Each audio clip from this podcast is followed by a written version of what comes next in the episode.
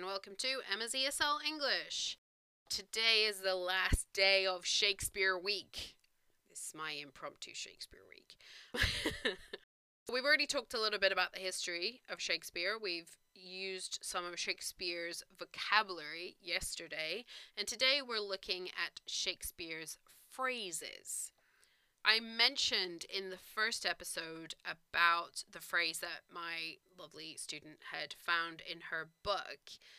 That way, madness lies. And this one comes from King Lear, which is a tragedy about a crazy king, among other things. In the play, it's not exactly worded like that, but over the years, that's what it has evolved to be. And we use this when something is happening or we can see that something's going to happen or could happen that seems a little crazy, we might use this. But also, if we have a choice to do something or not do something, and we know that if we follow that road, if we do that thing, then that's just a stupid idea. it's just a really bad idea. So, in that kind of situation, we would use this phrase.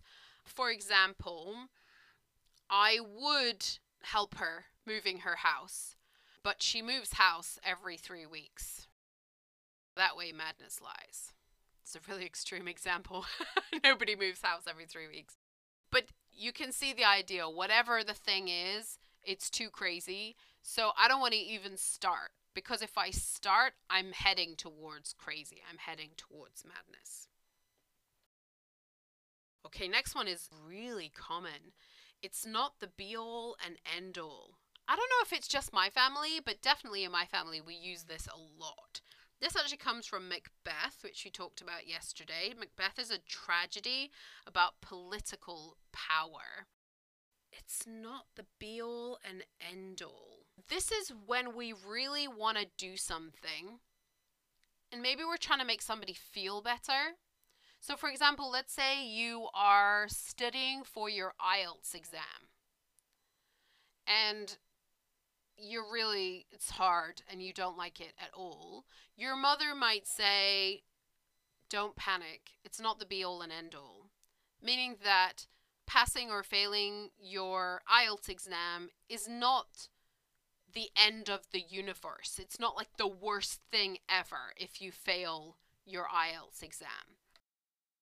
He's eating us out of house and home. This one, the internet thinks, was popularized rather than coined. Hmm, coined. There's a word. Coined, we use to describe when somebody first does something. So that vocabulary we studied yesterday, like for example, gossip, we don't know whether Shakespeare coined the word gossip or whether it was taken from circulation already. So we don't know whether he invented it or not. We often use coined to describe coin a phrase. He coined a phrase. So these phrases we're talking about today are all phrases that Shakespeare coined, meaning that they're phrases that he first wrote down and we think also invented. However, eating us out of house and home, he did not coin that phrase. We have seen that phrase written down before Shakespeare. People before him used that phrase. So he's just using something that is in common use.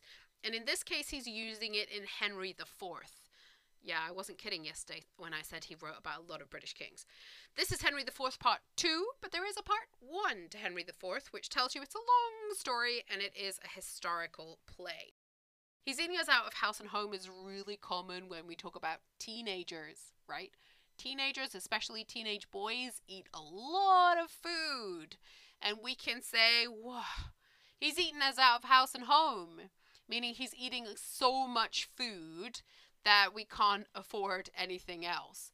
Usually, this is not used seriously. It's usually a joking way to say that person is eating a lot. They wear their heart on their sleeve. Okay, that's a little weird. Why is your heart on your sleeve? Huh? That's what I love about idioms. They never make any sense. They wear their heart on their sleeve. It's from Othello, a tragedy. Which is set actually during a warring period between Venice and Cyprus. It's one of the few plays that has a black person as a main character and is really popular. If somebody wears their heart on their sleeve, it means that they give their heart very easily. They very easily fall in love, perhaps. Maybe when they're in a relationship with somebody, they very easily give their heart and show how much they love someone. If you wear your heart on your sleeve, it's sort of it's not really a compliment because we think you're giving your heart too easily, but it's not really negative either because it's not saying that that's a bad thing. So we might say, I can see this isn't going to work out. She's going to leave him, and I can see it's all going to end in tears because he always wears his heart on his sleeve, meaning that he gives his heart so easily. So we know he's going to be in pain. Next one. There's a method to her madness. This is from Hamlet, which we did talk about yesterday. It's a tragedy about the Prince of Denmark, and it is the longest Shakespeare play. There's a method to her madness. I use this one a lot. So, this is the idea that somebody is doing something a little bit crazy, but we can see a reason for it. If I take a modern day example, I could say there was a method to President Trump's madness. He's a crazy guy, right? Arguably, he is super nuts crazy. But if we take, for example, the January 6th insurrection, his goal was to take over the government. So he had logic and reason in what he was trying to accomplish. There was method to his madness. The general population might look at what he was doing and say, That's super crazy. Why is he trying to kill our democracy? But from his perspective, it was a perfectly sensible way to get his own way. So there was method to his madness It's a bit of an extreme example. Okay, next one's a little bit half of yesterday and half of today. That's a barefaced lie. Actually, the word barefaced is what we're looking at. So it's a vocabulary word, barefaced, that was first used in Midsummer Night's Dream, which is a comedy based in Athens about lovers fighting. He used barefaced to describe somebody that didn't have a beard, which I guess in Shakespeare's time was a lot less common. We didn't have electric shavers, so maybe that's why. But it has evolved over time. Later writers started to put it together with lie. And now the idiom barefaced lie is more common. We don't really use barefaced by itself, we use barefaced lie. So that's a barefaced lie means that is not even trying to hide. It's really obviously a lie. Trump works really well for this situation too, right? There are so many times when Trump says something and immediately the internet fact checks him and shows him, uh, no, dude, that's clearly a barefaced lie. When we think of someone who often tells us barefaced lies, we're thinking about someone who really is very blatant and shameless about lying. They don't care if you catch them or not.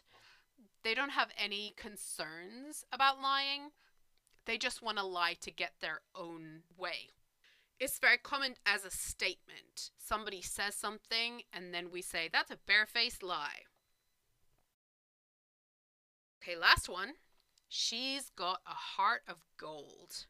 This is from another historical play, Henry V. This actually, I think, became a song. Pretty sure there's a song about this. Anyway, she's got a heart of gold. Obviously, doesn't mean solid gold. But a heart of gold is actually not a romantic thing at all, even though hearts usually are in English. In this case, to have a heart of gold means that you're a really good person, a really good, nice person. We often use this to describe people who volunteer a lot or who do a lot of philanthropic work or who maybe they have a really big family that has a lot of health trouble and is really difficult to take care of, but they're always taking care of them.